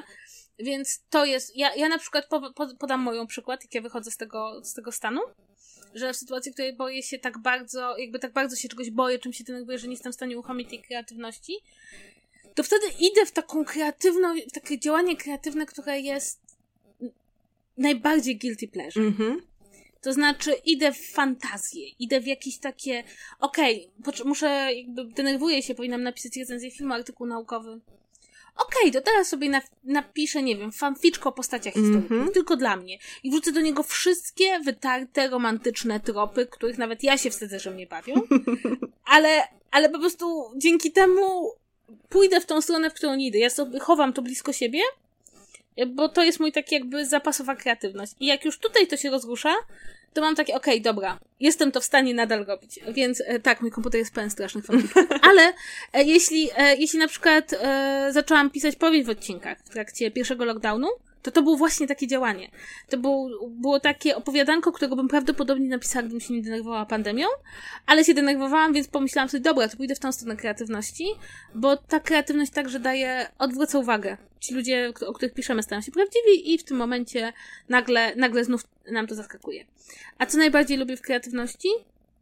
To, że po pierwsze potrafi zaskakiwać nas samych. To jest jedna z tych rzeczy, bardzo mnie kiedyś nagle okazuje, że coś potrafimy albo coś nam dobrze wychodzi. Lubię też, przynajmniej w moim przypadku, że mogę tą kreatywnością trochę żonglować. To znaczy mogę ją sobie, w tym tygodniu będę bardziej pisać, w tym tygodniu będę bardziej nagrywać, w tym tygodniu to będzie dla mnie ważniejsze, w tym tygodniu co innego, nawet nie tygodniu, roku, miesiącu. I też mam takie wrażenie, jak mówiłam, że ta kreatywność ma mieć takie wielkie pole z milionem ścieżek i raz na jakiś czas można sobie wybrać inną ścieżkę i to chodzenie i odkrywanie i świadomość, że jest tych ścieżek jeszcze bardzo, bardzo wiele i że one właściwie do końca naszego życia będą się jakoś tak toczyć, daje mi jakieś takie poczucie takiego wielkiego, wielkiego misy z zupą, z której tylko czerpię łyżeczką. Nawet nie łyżką stołową, tylko łyżeczką. I że jej tego nie zabraknie. I to jest ta wolność, o której mówiłam, to jest to takie poczucie, że zawsze jest jeszcze coś, zawsze jest coś nowego, zawsze jeszcze coś można. I chyba najbardziej to, że już tak zmierzając do puenty, że to jest mój sposób komunikowania się ze światem. To jest mój sposób powiedzenia, hej, to jestem ja i jest we mnie bardzo dużo myśli, jest we mnie bardzo dużo emocji, nie wiem, czy zawsze umiem je wyrazić wprost, ale korzystając z mojej kreatywności może uda mi się znaleźć taką ścieżkę, żeby zakomunikować światu, kim jestem i dlatego lubię kreatywność innych ludzi. Bo dla mnie spotkanie się z wytwami kreatywnym drugiego człowieka to jest rozmowa, zawsze. Nieważne, czy to jest film, obraz, wiersz, książka, to jest jakby, ja się zawsze śmieję, że moment, w którym bierzesz książkę, to jest najbliższe do czytania w cudzych myślach, jak kiedykolwiek będziemy. To jest ten najbliższy moment spotkania się z drugim człowiekiem i dla mnie to jest fascynujące, że w ogóle możesz pójść i wydać 30 parę złotych w księgarni i wyjść z książką, która pozwala ci zajrzeć do głowy drugiego człowieka, to jest po prostu super moc. Więc to jest jedna z tych rzeczy, która też jest dla mnie bardzo ważna. Wspaniale, naprawdę tak dużo jest też w tym, jak opowiadasz o twojej kreatywności, twoim podejściu, jest bardzo dużo takich właśnie interakcji, wchodzenia w interakcje, czy to z już wytworami czyjejś kreatywności właśnie, czy w samym procesie, takie odbijanie od drugiego człowieka i konfrontowanie, i patrzenie, i szukanie, to jest moim zdaniem bardzo cenne. Na pewno ten tip dotyczący tego, żeby sobie pozwolić na taką kreatywność w takiej najprostszej, najbardziej naszej formie, która w ogóle nie ma na celu osiągnięcia jakiegoś konkretnego efektu, poza tym, żeby po prostu sobie zdać sprawę, że ta kreatywność nadal jest. Bo rzeczywiście są różne sytuacje, które się pojawiają w naszym życiu, na świecie, które sprawiają między innymi, że właśnie odczuwamy lęki i wtedy też jedną z ostatnich rzeczy, o których myślimy, to jest właśnie kreatywność, a kiedy myślimy, to często właśnie się dodatkowo blokujemy, bo nie jesteśmy w stanie właśnie kreatywnie działać, i tak jak mówisz, tak jak jest to z bezsennością, więc to na pewno jest fajne i na pewno tego spróbuję, jeżeli kiedyś się pojawi właśnie, a na pewno się pojawi taka właśnie potrzeba, więc to jest coś, co myślę, że jest bardzo przydatne. I właśnie to zaskoczenie, kiedy zdajesz sobie sprawę, że na przykład właśnie wymyśliłaś człowieka, nie? W głowie, właśnie wymyśliłaś jakąś postać, właśnie wymyśliłaś jakieś wydarzenie, jakiś świat, czy właśnie na przykład alternatywną rzeczywistość w fanfikach, czy cokolwiek, nie? Że to jest naprawdę coś bardzo, takiego bardzo pozytywnie szokującego często, że jestem zdolna do zrobienia czegoś, o co się nigdy nie podejrzewałam i to w absolutnie najbardziej pozytywnym znaczeniu tego sformułowania, że zaskakujesz sama siebie. I o tyle przyjemne, że kiedy się na przykład długo siedzi nad czymś i kiedy rzeczywiście ten proces jest dosyć trudny, bo na przykład ciągle nie jesteśmy tak dobrzy, jakbyśmy chcieli i na przykład się tym dołujemy, to zdanie sobie sprawy, taki moment przebłysku, kiedy widzimy, że nam wychodzi jednak i że ta nasza, te godziny naszej pracy nie idą na marne, tylko w czymś zaczynamy się swobodniej poruszać albo właśnie ta nasza wyobraźnia nam coś wreszcie podsuwa i pewne rzeczy zaczynają funkcjonować trochę własnym życiem, nie? Że ten świat zaczyna ożywać, który tworzymy, czy projekt właśnie zaczyna jakoś funkcjonować, to jest piękny moment i to jest moment, który bardzo też napędza później kolejne twórcze działania, myślę. Więc dlatego tak, też ta metoda jest super. bo to też wzmacnia takie poczucie sprawczości, że jednak jesteś w stanie coś napisać, jesteś w stanie coś dalej stworzyć i masz też nad czymś kontrolę, nad tym swoim małym świadkiem. Tak, a poza tym czasem możemy to skończyć. Tak.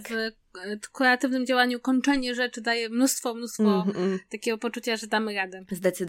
Zdecydowanie. Zwłaszcza jak właśnie się często porusza w takich kreatywnych projektach, które zdają się nie mieć końca. To zrobienie czegoś, ja dlatego tak bardzo lubię rzeczy DIY, robienie jakichś takich naprawdę pierdół totalnych, czy kartek świątecznych, czy czegokolwiek, czy nie wiem, stemplowanie szarego papieru ziemniakiem, żeby opakować prezenty dla bliskich, bo to sprawia, że ja mam takie poczucie, że okej, moja kreatywność też może działać tak, że to ma koniec i że jednak nie muszę ustawać w tych moich działaniach, bo się da skończyć pewne rzeczy, więc to kończenie właśnie też daje dużo mocy do tego właśnie, żeby nie rezygnować. No i ostatnie pytanie, a w zasadzie zdanie do dokończenia. Od kuchni jestem i określenie, jaka jesteś od kuchni. Zaskakująco sumienna jak na to, jak jestem chaotyczna. Bo ja mam, wydaje mi się, że od kuchni, czego dużo osób sobie nie zdaje sprawy, mam bardzo, bardzo ustawioną etykę tej mojej kreatywnej pracy. I ona jest, wydaje mi się, czymś bardzo ważnym.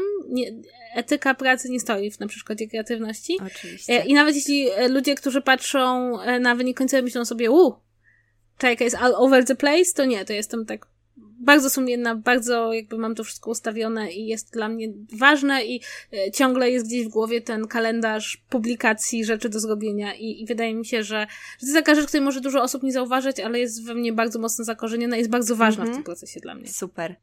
Czy ta rozmowa nie jest fascynująca?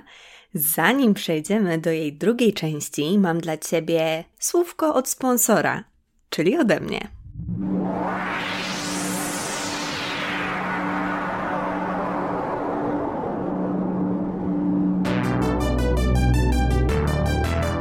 Masz dosyć obcych, zatruwających kreatywną planetę Twojej głowy wrogimi komunikatami? Męczy Cię życie na zasadach innych, niekreatywnych galaktyk? Myślisz, że Twoja planeta jest tak jałowa, że nie wyrośnie już na niej nic kreatywnego? Mam dla Ciebie pełne błysku i w pełni darmowe rozwiązanie. Kreatywne warsztaty audio, które w 4 prostych krokach pomogą Ci wyzwolić w sobie kreatywność i zacząć tworzyć własne dzieło, projekt, a nawet cywilizację. Wejdź na www.u-janoszuk.pl/warsztaty i już dziś wyzwól swoją kreatywność i pokaż wszechświatu swój prawdziwy blask.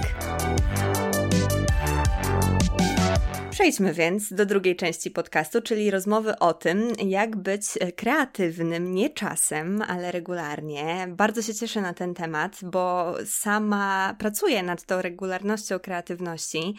W tym roku mam taki cel, żeby pisać codziennie i jak na razie to się udaje, więc chętnie też posłucham Twoich wskazówek, jak ten Twój regularny, kreatywny proces się układa i w jaki sposób Ty go układasz w zasadzie, bo jednak to Twoje doświadczenie, jak już wspomniałaś, 13 lat blogowania i 9 lat blogowania codziennego robi wrażenie i myślę, że dużo mogę się zarówno ja, jak i osoby nas słuchające od Ciebie nauczyć. I zacznę od tego, że chciałabym Cię zapytać o wenę. Wspomniałaś już to słowo w pierwszej części raz, ale chciałabym Cię zapytać, jaki jest Twój stosunek do niej? Czy w nią w ogóle wierzysz? Czy wierzysz, że istnieje i czy się przydaje?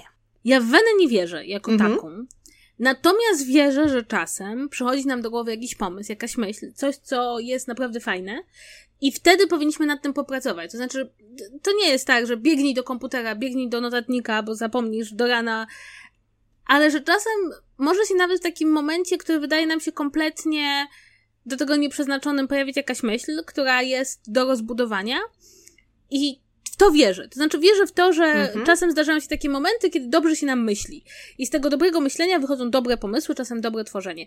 Ja przyznam szczerze, mój mąż się ze mnie strasznie śmieje, ale on w ogóle twierdzi, że ja wenę to znajduję pod prysznicem, ponieważ ilekroć idę myć, to siedzę tam w tej łazience, wychodzę i zawsze mówię, wiesz kochanie, bo tak sobie myślałam. I przedstawiam mu jakieś zagadnienie, problem kulturowy, społeczny, jakiś nowy projekt. Ja to wiecie, że po prostu moja wena siedzi pod prysznicem i tylko czeka i będę częściej brać prysznic. Ale myślę, że tak naprawdę to chodzi raczej o taką wolną przestrzeń, którą co pewien czas, taki bąbelek wolnej przestrzeni, kiedy nagle możemy sprowadzić nasze myśli na inne tory i wtedy zwykle okazuje się, że mamy jakiś pomysł. Ale pomiędzy pomysłem, a pomiędzy jego realizacją, pomiędzy rozmyśleniem, jak coś zrobić, jest bardzo dużo kolejnych stopni, które trzeba przejść i... Ja nigdy nie zapomnę jedną z książek, która mi się niesamowicie przydała. Jest dowcipna książka Wisławy Szymborskiej, Poczta Literacka, taki zbiór, takie odpowiedzi na listy różnych osób, które nasyłały swoje teksty do Poczty Literackiej, ona tam odpowiadała. I właśnie jedną z rzeczy, którą stamtąd zapamiętałam, to, że pomysł na książkę jest mieć łatwo, ale napisać książkę już nie. I ja tak, która przeniosłam na wszystkie pomysły. Pomysł jest mieć łatwo. To jest proste. To, co się dzieje potem, jest trudne, w związku z tym zamiast... My bardzo wynosimy pomysły na piedestał. Mam super pomysł, mam świetną ideę, wspaniałą postać, genialny wątek. To jest począteczek. Z wielu genialnych pomysłów nic nie wyszło.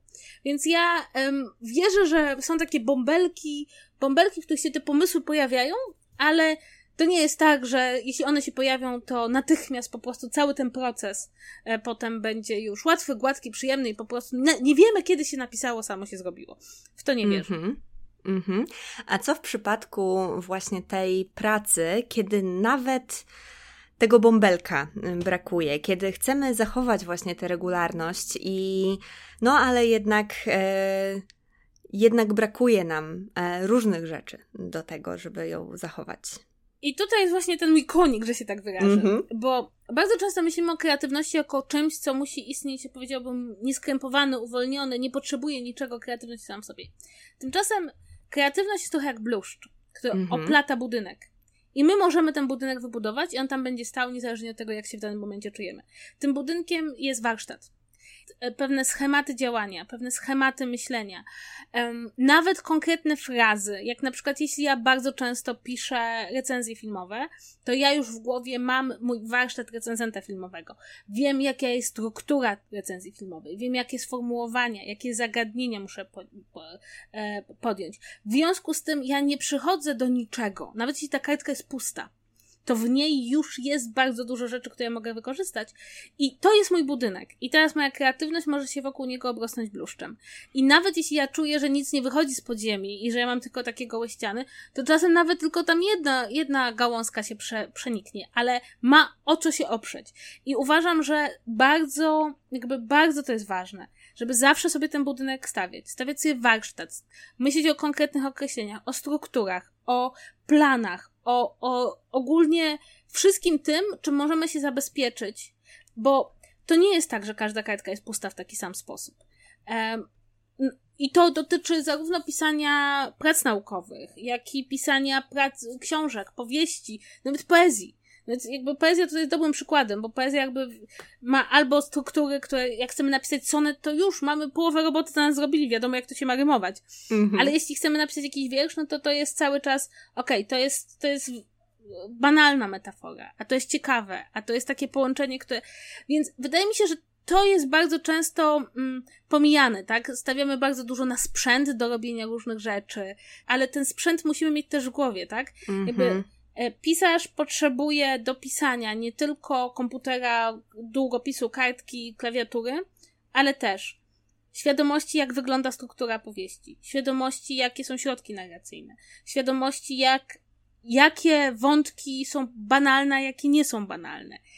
I ja uważam, że nie byłabym w stanie pisać codziennie, gdybym nie wyrobiła sobie pewnych schematów i te schematy działają trochę jak automat. I do tego automatu, który już działa, na którym już nie myślimy, dokładamy rzeczy, o których musimy dużo pomyśleć. W związku z tym mamy na czym budować, to się samo dzieje. Ja myślę, że bardzo dużo osób, które przystępuje do pracy naukowej, nie zdaje sobie sprawy, jak wiele pracy naukowej to są rzeczy, nad którymi nie trzeba aż tak dużo myśleć, bo są w tym schemacie, są w tej strukturze, jakby już to ktoś przed nami zrobił, już nam to wyznaczył, musimy w to wpisać. A jednocześnie rzecz, która jest bardzo ważna, każda strona napisana jest lepsza od strony pomyślanej. W związku z tym to jest jedna z tych rzeczy, że możemy planować i robić bardzo dużo rzeczy, ale póki nie zaczynamy czegoś robić fizycznie, pisać, to nam to nie wyjdzie. I jedną rzecz, która wydaje mi się jest tutaj bardzo kluczowa, to no taka poczucie obowiązku też. To znaczy, jeśli piszę codziennie, to muszę pisać codziennie, tak? Mogę pisać 2 czy 3 dni, to nie jest nic złego, jakby nie każdy musi pisać codziennie. Ale to też jest ważne, tak? Bo myślę, że to oczekiwanie na wenę bardzo często sprawia, że no, unikamy tej smutnej prawdy, że to jest ciężka praca. To znaczy nie taka ciężka jak praca w kopalni, ale to jest praca, robota. Tak. Jakby, nawet jak piszesz swoją kochaną powieść, to jest robota, no po prostu i w robocie się pracuje. Więc to są takie rzeczy, które są moim zdaniem bardzo ważne, na które ja strasznie bym położyła nacisk. Do tego wszystkiego zawsze pomaga świadomość tego, co piszemy i do kogo, bo to są dwie najważniejsze rzeczy. I ponownie, tak? Można jakby, mając te dobre struktury, mając tę dobrą świadomość, kto jest nadawcą, kto jest odbiorcą, z jakich środków korzystamy, jest mnóstwo miejsca na kreatywność. To nie jest tak, że to zabija kreatywność, to wręcz przeciwnie, daje nam tak bezpieczne pole, w której ta kreatywność może funkcjonować. I to nie znaczy, że mamy wszyscy jakby, bo też zdaję sobie sprawę, że jest takie przekonanie, że ludzie, którzy są bardzo przyzwyczajeni do takich wyrobionych schematów, potem stają się takimi swoimi kopiami, tak? To są ci wszyscy ludzie, którzy wychodzą z kursów kreatywnego pisania i piszą kreatywnie wszyscy tak samo. Możemy je sobie sami wytworzyć. To nie jest tak, że ktoś nam musi powiedzieć. Możemy sobie sami wytworzyć pewne przyzwyczajenia, pewne schematy. Niektóre rzeczy staną się elementem naszego stylu, z czymś nam pomaga. Ale bez tego się nie da. Po prostu się nie da. To jest, mówię, to jest ten budynek, na którym dopiero może wyrosnąć bluszcz. Tak, ja się z Tobą zgodzę, że jest też takie bardzo duże, bardzo częste przekonanie, że no właśnie, że struktury zabijają kreatywność, że nie można być kreatywnym, kiedy się robi rzeczy rutynowo, kiedy się siada codziennie do tej, no właśnie, pracy, ale jednak to siedzenie, to stukanie w tą klawiaturę, to nie wiem, siedzenie przed sztalugą, czy projektowanie jakiegoś wynalazku, jakikolwiek to nie jest kreatywny proces, no właśnie, on wymaga też struktur, żeby ten pomysł, który może się pojawić przy pomocy weny, żeby go w ogóle jakkolwiek wprowadzić w życie. Więc to, no nie wiem, czy ty uważasz, że takie, no właśnie, czy taki typ pracy odziera kreatywność z tej takiej magii, którą nam się wydaje, że ona ma? Znaczy ja mam wrażenie, że w ogóle wokół działań kreatywnych jest strasznie dużo magicznego myślenia. I uważam, że też jakby sami twórcy mają takie, nie powiem ci, że pisanie to jest siedzenie w pokoju i stukanie w klawiaturę, tak. Powiem ci, że rozmawiam z muzą, tak? Więc wydaje mi się, że to też jest takie, wiesz, na zasadzie, jak bardzo nudna jest nasza praca. Tak, zgadzam się jak najbardziej, że jest takie przekonanie bardzo romantyczne o twórczości i takie przekonanie, że to musi być coś romantycznego. Ja uważam, że nie, że jakby im więcej komfortu, tym lepiej. Im więcej struktury, tym lepiej. I oczywiście są pewnie takie rzeczy, których nigdy nie napiszemy w komforcie i strukturze. Ja sobie zdaję z tego sprawę. Ale większość z nas jednak mimo wszystko sobie, to znaczy, bo to jest też trochę tak, mam wrażenie, że my bardzo często zapominamy, jak patrzymy na wielkie dzieła wielkich twórców, ile oni mieli struktury, wykształcenia, edukacji, te wszystkie rzeczy w głowie, zanim zaczęli robić coś, co wygląda zupełnie innego. I to jest, prawda, ten słynny kazus Picassa, tak? Jeśli chcesz malować jak Picasso, musisz być bardzo dobrym malarzem klasycznym. Tak. Ja się śmieję, że to jest coraz bardziej status Lady Gagi. Jeśli chcesz być prowokatorką jak Lady Gaga, musisz bardzo dobrze śpiewać klasycznie. To jest, jakby, jak Picasso jest dla was za daleko, albo już nie chcecie mieć nic wspólnego z Picassem, to przypominajcie sobie, że to jest stan z Lady Gagi. Ja mam wrażenie, że to jest trochę tak z twórczością, tak? To znaczy, nie udawajmy, że ta twórczość i ta kreatywność wywodzi się z niczego, nie wymaga pracy, struktury, że to po prostu zastępy anielskie szepczą nam do ucha. No nie, no to tak nie wygląda. I też jakby mam wrażenie, że dużo osób bardzo chciałoby być nie tyle kreatywnym, co pasować do obrazu osoby kreatywnej, którą ma w głowie, tak? Tak. I myślę, że to jest jedna z tych rzeczy, w której dużą rolę odgrywa kultura, w której się wychowaliśmy. Jednak jak nam wsadzili tych romantycznych poetów na szczytach i w stepach do głowy, to oni tam siedzą i mówią: a co, Czajka, a ty nie na stepie? Więc mam takie wrażenie, że ale trzeba trochę z tym walczyć, tak? Bo jednak mimo wszystko to jest sprowadzanie tego do jakiejś romantycznej wizji. I no, chociażby wydaje mi się, że tutaj dobrym przykładem będą aktorzy, tak? Bo granie w filmach to jest bardzo techniczna sprawa. Oni muszą wiedzieć, gdzie mają stanąć, oni czekają godzinami na dobre oświetlenie, powtarzają wiele razy ujęcie. Bardzo często to wymaga bardzo wielu technicznych umiejętności, czy tam, nie wiem, umiejętność grania na green screenie i wyobrażania sobie wszystkiego wokoło. Kiedy oglądamy to pod sam koniec, wygląda to jak naturalne, jakby po prostu umieli na mrugnięcie okiem stać się kimś innym. Tymczasem wielu z nich pracuje, uczy się, ogląda, robi olbrzymią pracę domową.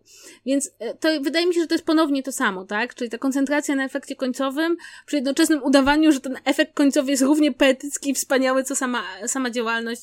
Ja przyznam szczerze, że pisanie polega na siedzeniu przy komputerze i tak naprawdę główny ból pisania to jest ból 4 liter, bo jak się za długo siedzi i dolnej części kręgosłupa. To jest najczęstsza kontuzja pisarza. Też kiedy sprowadziłam swoje pisanie po prostu do tego, że siadam i piszę, że poruszam się w tych konkretnych granicach, kiedy wiem, że w tym momencie dnia i w takim wymiarze czasowym czy objętościowym piszę, to wtedy po prostu zaczęłam pisać, a nie tylko myśleć o pisaniu.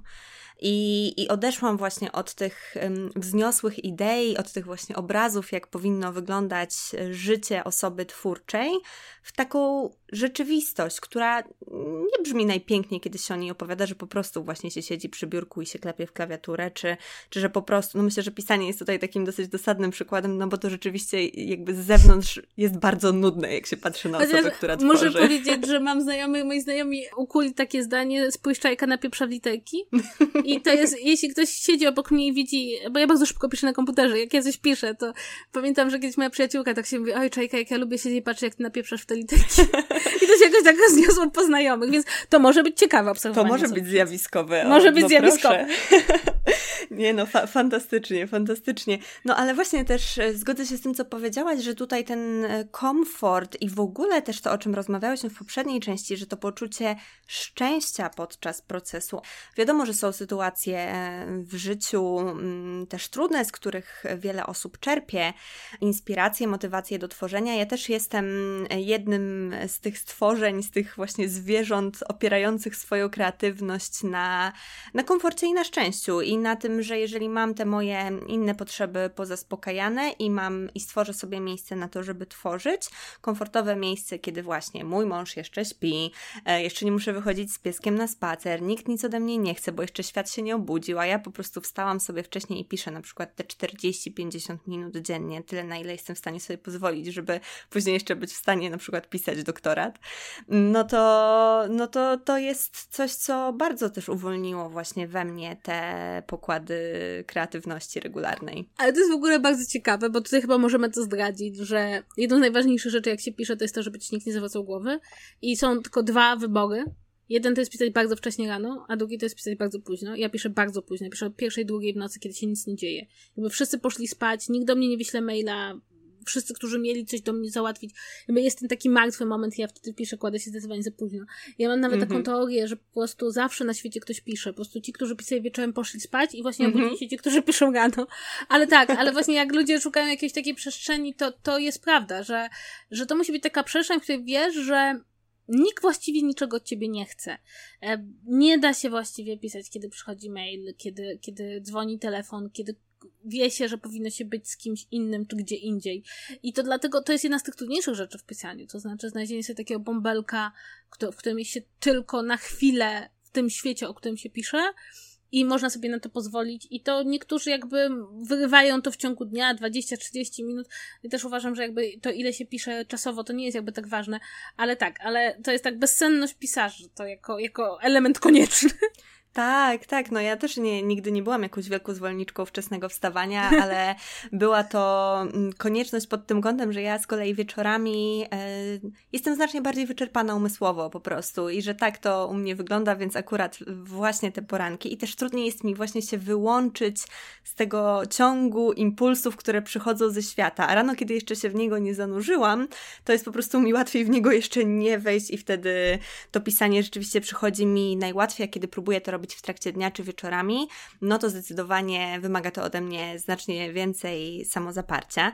A jeżeli chodzi też o takie formalne, przydatne wskazówki i rady, które mogłabyś dać osobom, które właśnie chcą tak na co dzień te kreatywne działania podejmować.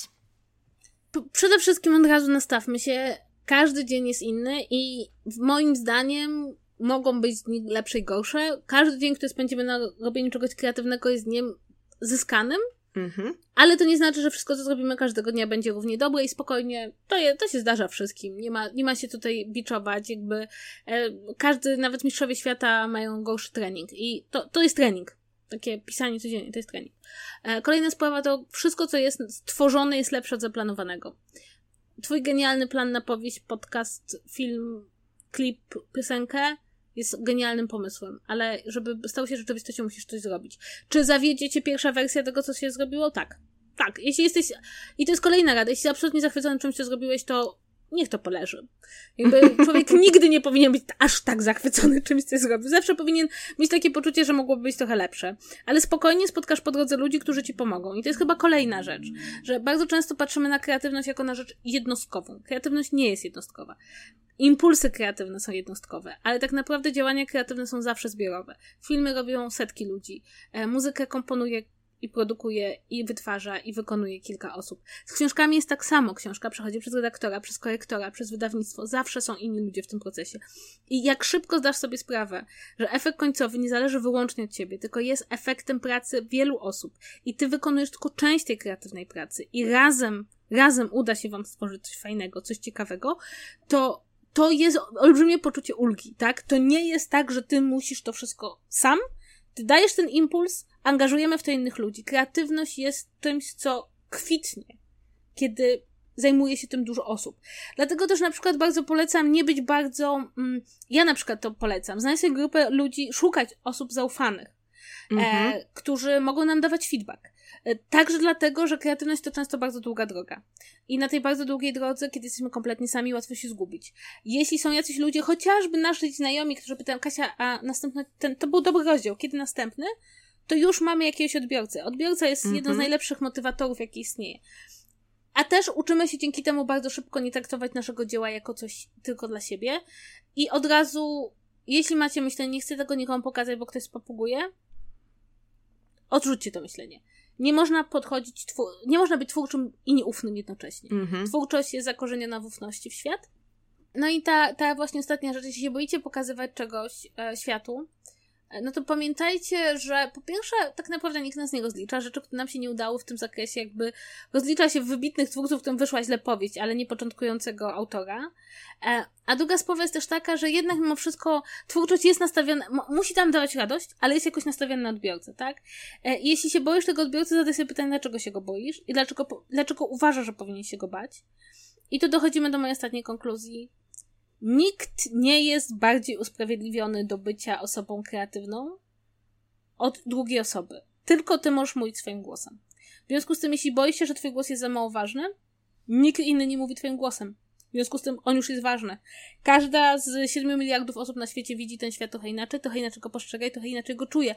Nie ma powodu, dla których twój głos miałby być mniej ważny niż kogoś innego. Tak, być może czyjś głos jest lepiej słyszalny, być może inna osoba doszła już dalej w swoim działaniu, ale w punkcie wyjściowym każdy głos jest równie ważny. I to jest coś, co bardzo warto sobie powtarzać, bo wiem, że to jest jedno z tych głównych zwątpień. Dlaczego ktoś miałby mnie posłuchać, jestem nikim? Zacznij mówić do świata, to może będziesz kimś. A może nigdy nie będziesz kimś, ale i tak światu należy się twój głos. I to jest bardzo ważne i wiem, że bardzo nam kultura tego nie wspiera. I bardzo często mamy taki głos: nie wychylaj się, nie wymądrzaj się, nie mów, nie powinno się mieć na ten temat opinii. Nie, nikt inny nie mówi twoim głosem. To jest wyjątkowe, unikalne. Już z samego faktu, że to jesteś ty, jesteś unikalny. I oczywiście to nie znaczy, że będziesz dobrym twórcą. Żeby to było jasne. Ale to będzie twoje. I to tak jest ważne. Więc to jest taki mój stały zestaw rzeczy, które trzeba żonglować w głowie. I tak każdy twórca ma co pewien czas atak paniki, to się do niczego nie nadaje. To już na samym końcu. Są takie, każdy, nieważne ile miał, ja podejrzewam, że nawet nobliści budzą się czasem w nocy i myślą sobie: Jezus Maria, kto mi dał tego Nobla? Do niczego się nie nadaje. Więc ja zawsze się śmieję, że pełne samozadowolenie jest najlepszą znaką grafomanii. I to jest chyba jedna z tych rzeczy, którą gdzieś tam trzeba mieć w głowie. No, powiem ci, Kasia, że to jest fantastyczny zestaw idei i myślę, że jeżeli osoby nas słuchające wybiorą chociaż jedną z nich i sobie ją wprowadzą w życie dzisiaj, to na pewno zyskają dużo.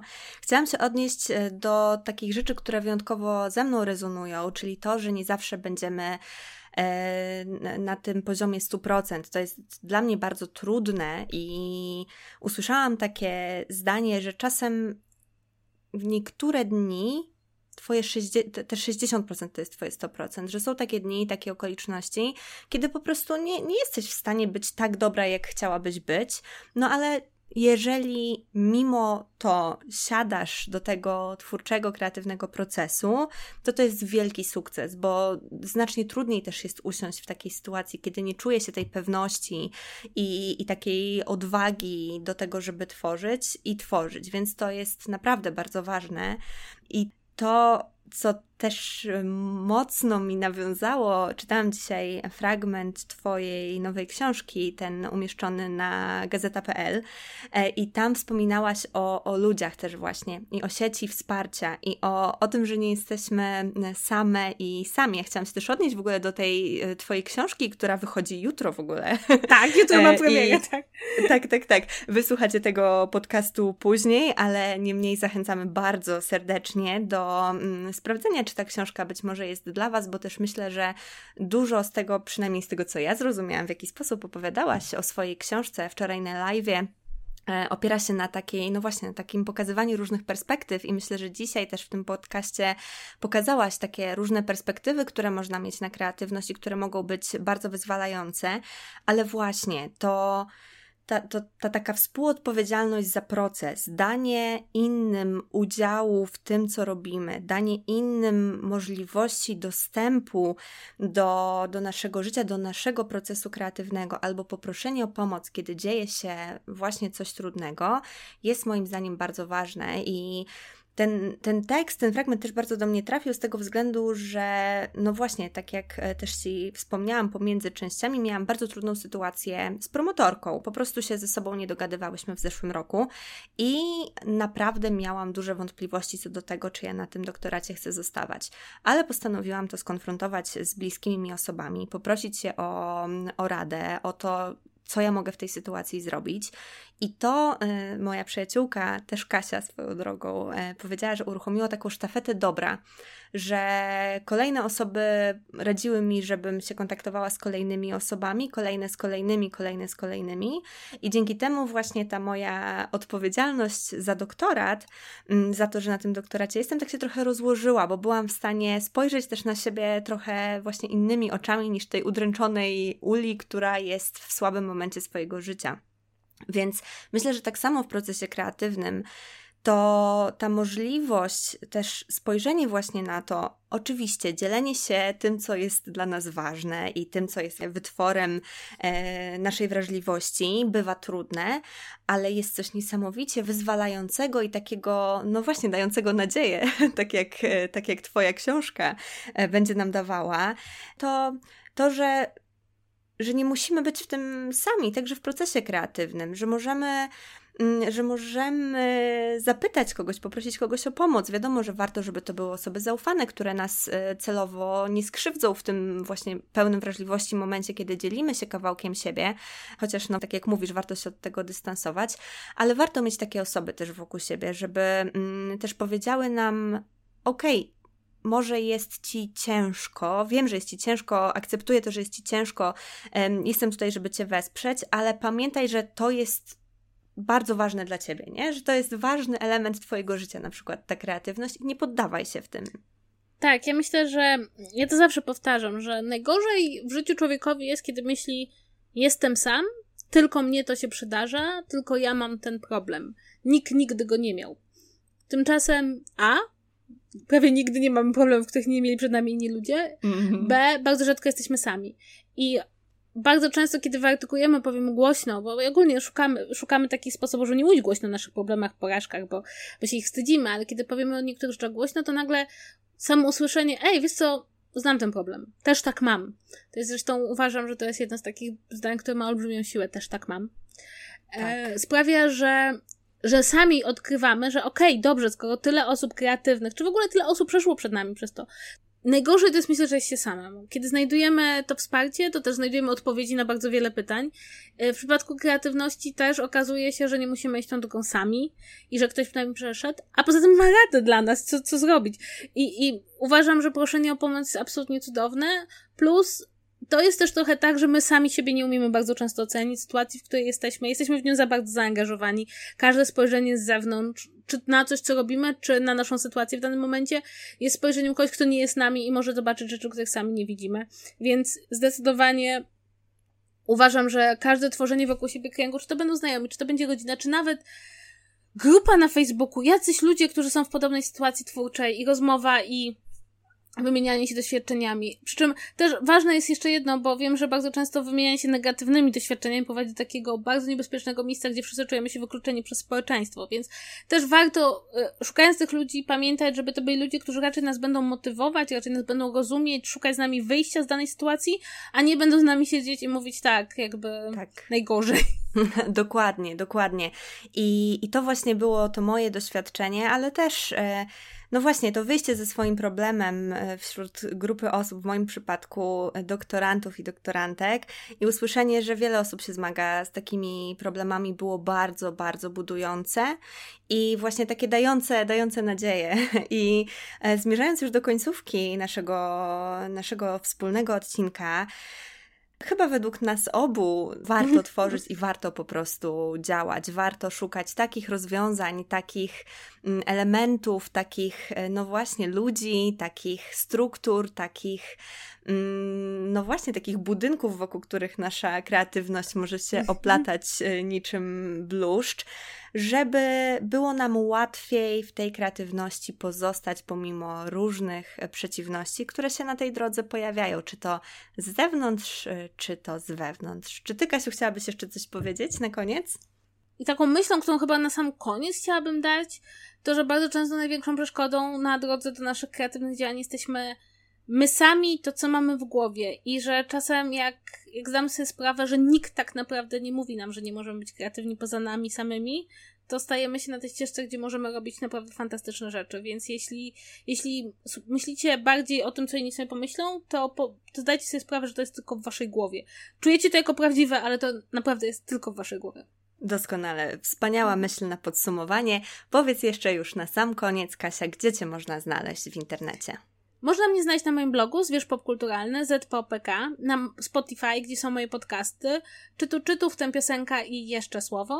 No i oczywiście możecie mnie znaleźć także na Instagramie i innych mediach społecznościowych oraz na przykład kupić moje książki, czyli mam nadzieję moją premierę, która pojawi się już właściwie się pojawiła, kiedy tego słuchacie, w księgarniach, ale też na przykład książkę o serialach czy książkę o Oscarach, które też są dostępne w księgarniach.